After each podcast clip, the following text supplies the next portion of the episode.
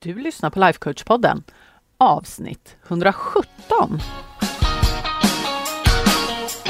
Välkommen till Lifecoach-podden, där allt handlar om tankar, känslor och hur vi kan använda dem för att komma dit vi vill. Jag är din guide, författare, projektstartare och certifierad lifecoach, Anna Wallner.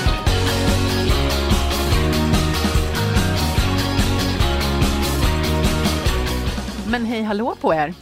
Idag ska vi prata om tacksamhet. Jag har funderat väldigt mycket på tacksamhet den senaste tiden och jag har diskuterat det med mina coachkollegor och verkligen sådär sysselsatt mig med det här konceptet av tacksamhet. För jag vet inte hur många du känner som har en tacksamhetsbok. Det finns ju väldigt många fina tacksamhetsböcker som man kan skriva i och det finns, söker man på Gratefulness Journal på internet så får man ju upp en hel uppsjö med sådana här fina pastellfärgade böcker och de är ju helt fantastiskt fina. Undrar vem de riktar sig till, eller hur? Jag pratade också med min man om det här och bara, du, eh, hur många, hur många killar känner du som har en tacksamhetsbok? Han var eh, jag känner ingen, men jag känner å andra sidan inte några kvinnor som har det heller. Jag bara, okej, okay, fair, fair game liksom. Du, du pratar nog inte med folk om kanske det här som jag pratar med folk om. Det är helt, eh, helt i sin ordning. Men jag känner i alla fall inte några män som eh, skriver i sin tacksamhetsbok varje dag. Däremot känner jag sjukt många kvinnor som gör det. Och jag tycker inte att det är någonting dåligt. Absolut inte. Det är in, jag är inte här för att hacka på alla oss, för jag skriver också tacksamhetssaker. Jag ska inte hacka på oss som skriver om tacksamhet. Jag tycker att det är en jättebra grej att göra. Om inte på daglig basis, åtminstone då och då. Men det finns någonting lite murky om det här med tacksamhet. Hur kommer det sig att det bara är kvinnor som håller på att träna sig själva att känna tacksamhet? Jag säger inte att män inte gör det, men om vi tittar på just den här traditionen med tacksamhetsdagböcker så är det helt uppenbart att de riktar sig till kvinnor. Och då börjar jag fundera på det här lite grann. Hur kommer det sig?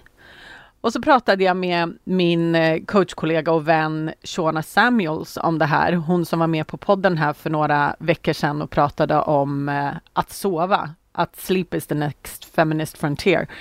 Och vi pratade om just det här och hon är ju väldigt påläst och väldigt duktig när det kommer till just socialisering och hur all data, forskning bakom liksom hur, ja, hur vi beter oss i våra olika roller och hur socialiseringen liksom slår in. Och vi kom fram till att just det här med tacksamhet, det är nästan som man får en känsla ibland av att kvinnor håller på med det här med tacksamhet och det är någonting som jag vet inte om det kanske uppmuntras från samhället i stort. Ja, det gör det väl i och med de här böckerna, men det är väl kanske mer personliga intressen från de som gör de här böckerna, att man kan tjäna pengar på det. Men vi har liksom internaliserat en tro på att vi borde vara mer tacksamma. Och varför har vi det? Om man tänker på det så är det ju ganska fiffigt om man har kvinnor som går runt och är tacksamma. För att då klagar de inte lika mycket. Eller hur? För det är ju det lite vi gör när vi gör de här tacksamhetsböckerna att vi försöker fokusera på allting som är bra. Och när vi gör det, när vi fyller våra hjärnor med allt som är bra, så kommer vi inte se det som är dåligt på samma sätt. Det är bara naturligt. Det som man tänker på, det växer. Eller hur? Och jag tycker inte att det är dåligt att tänka på saker som man genuint känner sig positiv kring. Men ju mer jag funderat på det här, desto mer inser jag att viss tacksamhet finns det också en baksida på. Och det vill jag prata om idag. Det finns tacksamhet som vi intalar oss själva att vi borde känna, som håller oss tillbaka, som ser till att vi inte utvecklas, som ser till att vi inte står upp för ojämlikhet och sen finns det tacksamhet som helt enkelt gör att vi bara mår skit. Och de här delarna vill jag ta upp lite idag. Sen vill jag också säga så här, den tacksamheten, den rena tacksamheten, skulle jag vilja kalla det, som inte har någon baksida. Det är den här tacksamheten som bara fyller oss med den här härliga, underbara känslan av tacksamhet. Det finns inget underliggande i den. Det finns ingen baksida på den. Som till exempel när man tänker på att man är frisk, att man inte lider av någon kronisk sjukdom. När man tänker på att ens barn och de man älskar är friska, då känner man en tacksamhet som är fantastisk och underbar. Den är inte ett problem. Alla sådana saker som du bara känner genuin tacksamhet inför, kör så det ryker. Bygg dem. Bygg gärna fler saker. Och det som du skriver i din tacksamhetsdagbok, om du har en, se till att det är sådana saker som du är genuint tacksam för. Så när du tänker på dem så översköljs du av den här rena tacksamheten. Det är fantastiskt. Men nu kommer vi till tacksamheten som har en baksida. En tacksamhet där tacksamheten inte är ensam utan har en underliggande känsla av någonting annat. Tacksamheten som vi försöker liksom använda för att pensla över negativa känslor. Tacksamheten som vi använder för att slå på oss själva. Och för att göra det här så tydligt som möjligt så har jag faktiskt fyra punkter. Jag kommer säkert i framtiden komma på fler, men det är de här exemplen jag har kommit fram till så här långt. Tacksamhet som saboterar för oss kommer till exempel när vi skuldbelägger oss själva och säger varför kan jag inte bara vara mer tacksam? Jag borde vara mer tacksam. Jag har det ju så bra i relation till de här människorna här borta som har det sämre. Och grejen är det att vi är alla på ett spektrum. Och när vi säger till oss själva att jag borde vara mer tacksam. Varför kan jag inte bara vara mer tacksam? Och vi känner den här skulden. Då är inte tacksamheten ren längre. Den är inte genuin längre. Vi använder tacksamheten för att slå på oss själva. För att vi på något sätt inte tycker att vi har rätt att klaga eftersom det finns folk som har det sämre. Och vännen, det kommer alltid finnas folk som har det sämre. Och om vi tänker på det rent intellektuellt så är det ju helt knäppt. För att vi är allihopa på det här spektrat, på den här glidande skalan.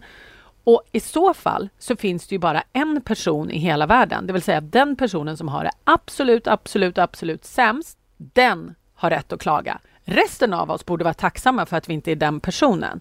Sen är det klart att vi allihopa är olika på den här stegen. Men det finns alltid någon som har det sämre. Ibland är de fler och ibland är det färre beroende på vart på skalan man är. Men det gagnar inte oss att skuldbelägga oss själva för att vi har det relativt bra. Så när vi säger till oss själva, varför kan jag inte bara vara mer tacksam? Jag borde vara mer tacksam. Så är det en typ av tacksamhet som kommer sabotera oss just för att den bara får oss att känna skuld. Och när vi går runt och känner skuld så fun skuld funkar inte något bra som drivmedel. Det är jätte, jätte onödigt. Och när vi istället för att gå till botten med den här skulden, processa skulden, så försöker vi liksom pensla över den med tacksamhet och så säger vi oj, nej, nej, nej, jag borde bara vara tacksam. Och det som kommer i bakvattnet, det är liksom den här underliggande frustrationen för att man säger till sig själv att man har gjort någonting som är fel i grund och botten. Och på samma sätt så använder vi skam. Den ser lite annorlunda ut, men vi till exempel säger att vi borde vara mer tacksamma. Varför? Jag borde vara mer tacksam. Om jag tittar på min situation så har jag allt det här, det är så fint så jag borde vara mer tacksam. Och de här två liksom hakar i varandra, de här skuld och skam. Liksom, jag borde vara mer tacksam. Och varför kan jag inte bara vara mer tacksam? Så de är liksom ett kompispar, kan man väl säga. Skam och skuld. Att vi skuldbelägger oss själva och vi slår oss själva med den här skamkänslan för att vi inte känner oss kapabla att känna mer tacksamhet, för det tycker vi att vi borde. Och skam och skuld över det är inte produktivt. Produktivt, det var ett dåligt ord. Men det gagnar oss inte att känna den här skammen och skulden över att vi inte borde vara mer tacksamma. Eller över att vi borde vara mer tacksamma. Tänk på det. Det finns ingen vits med det överhuvudtaget. Då är det mycket bättre att vi tittar på skammen och skulden och tankarna som skapar dem och reder ut det istället. Ett annat område som jag ser så himla mycket, det är när vi använder tacksamhet för att på något sätt få oss att acceptera saker och ting som vi egentligen inte riktigt vill acceptera. Och det här tror jag kommer jättemycket från just den här socialiseringen. Vi tittar liksom bakåt på hur till exempel våra mammor hade det förut, eller vi tittar ut och så ser vi hur andra kompisar har det och så jämför vi med dem. Och så säger vi till oss själva liksom att ah, jag borde inte klaga på det här. Jag borde vara nöjd med det jag har. Trots att man egentligen inte riktigt är det. Ett praktiskt, ett praktiskt exempel skulle vara till exempel om man sitter på jobbet och så vet man att ens manliga kollega som gör exakt samma saker som en själv har 10, 15, 20 procent mer i lön. Och så säger man till sig själv, ja, nej, det här är ju inte okej, men jag borde vara tacksam för det här är ett bra jobb. Jag får jättebra pension. Jag behöver inte pendla så långt. Det här är ett jättebra jobb. Vem är jag att liksom hålla på och bråka om några tusen lappar i månaden? Varför ska jag hålla på med det? Min mamma, hon hade aldrig kunnat få ett sånt här bra jobb. Jag borde inte klaga. Så att det här kommer liksom ifrån en orättvisa som man ser, som man uppfattar, men man använder tacksamheten. Man säger till sig själv att jag borde vara tacksam och inte skaka om i båten för att det finns de som har det värre eller det finns de som hade det värre kanske. Och på samma sätt så ser jag också det här kommer upp i relationer med kvinnor som säger till mig så här. Ja, nej, men min man gör ju inte lika mycket hemma, men jag borde vara tacksam för att han är en så bra pappa. Och jag borde vara tacksam för att han gör ju så mycket mer än vad min pappa gjorde. Min mamma hade det ju så himla jobbigt så att jag borde verkligen vara tacksam för i relation till det så är han ju jättebra. Ja, fast det är fortfarande så att vi försöker använda tacksamheten för att pensla över den här ojämlikheten. Och det här är någonting, det här är ett tänkande som kommer sätta käppar i hjulet för jämlikhetsarbetet framöver. När vi som kvinnor, eller vi som är socialiserade som kvinnor eller identifieras som kvinnor, tar på oss det här att ja, men vi borde vara mer tacksamma för att jag har ju ändå fått det här. Även om det inte är lika, ja, det är inte jämställt, så är det ändå okej. Okay. Och det här tycker jag att vi behöver vara lite uppmärksamma på när vi använder tacksamheten som ett verktyg att liksom dämpa vår vilja att stå upp för saker vi tycker är orättvist helt enkelt. En jätte, jätteviktig punkt tycker jag. Och sen den sista då. När vi använder tacksamhet för att stoppa vår egen utveckling. Det är inte så att vi är medvetna om att vi håller på med det här. Men säg att du har en dröm till exempel. Du skulle vilja göra någonting. Du skulle vilja bygga ett företag. Du skulle vilja liksom göra någonting, springa maraton eller någonting. Och så säger du till dig själv att nej, men jag, jag borde inte satsa på det, för jag borde vara tacksam över det jag har nu. Jag borde vara tacksam och nöjd med det livet jag har nu. Och när vi tänker så, och det här kommer ofta upp i relation till andra. Att vi säger till oss själva att nej men jag borde vara nöjd med det jag har nu och min fina familj och mitt, mitt bra liv och så här. Jag borde inte vilja någonting mer. jag borde inte vilja bygga det här företaget. Jag borde inte vilja testa den här idén. Jag borde inte vilja bestiga Mount Everest eller vad det nu kan tänkas vara man vill.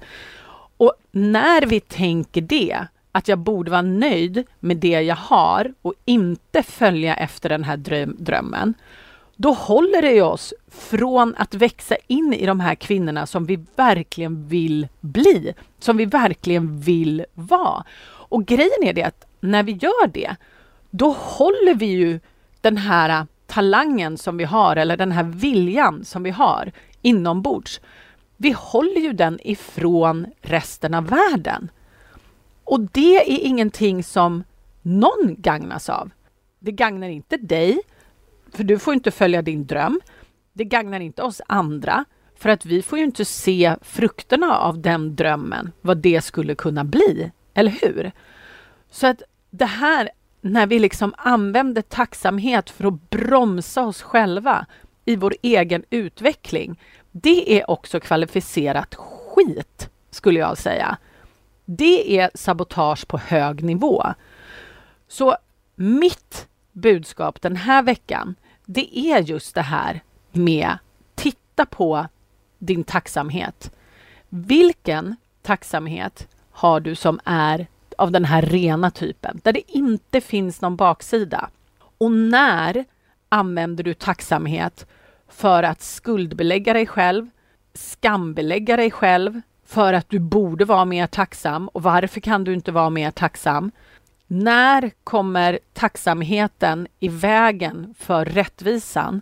När säger du till dig själv att du borde vara mer tacksam så att du inte faktiskt står upp för dig själv och orättvisor som du faktiskt egentligen i, innerst inne inte vill bortse ifrån, utan du vill räta ut dem.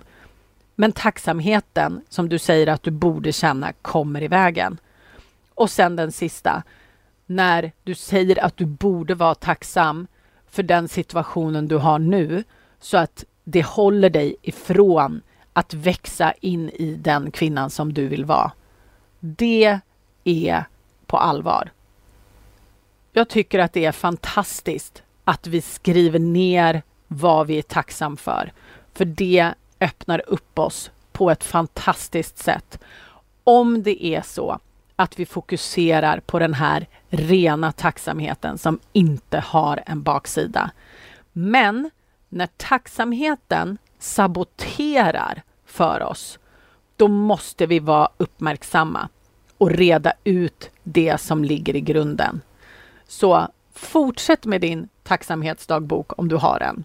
Och är det så att du inte har en, så absolut, testa och skriv en tacksamhetsdagbok, för det är jätte, jättevärt det.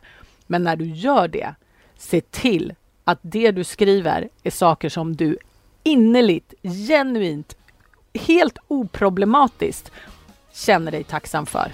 För annars, min vän, är det skitsnack. Vi hörs nästa vecka. Puss och kram!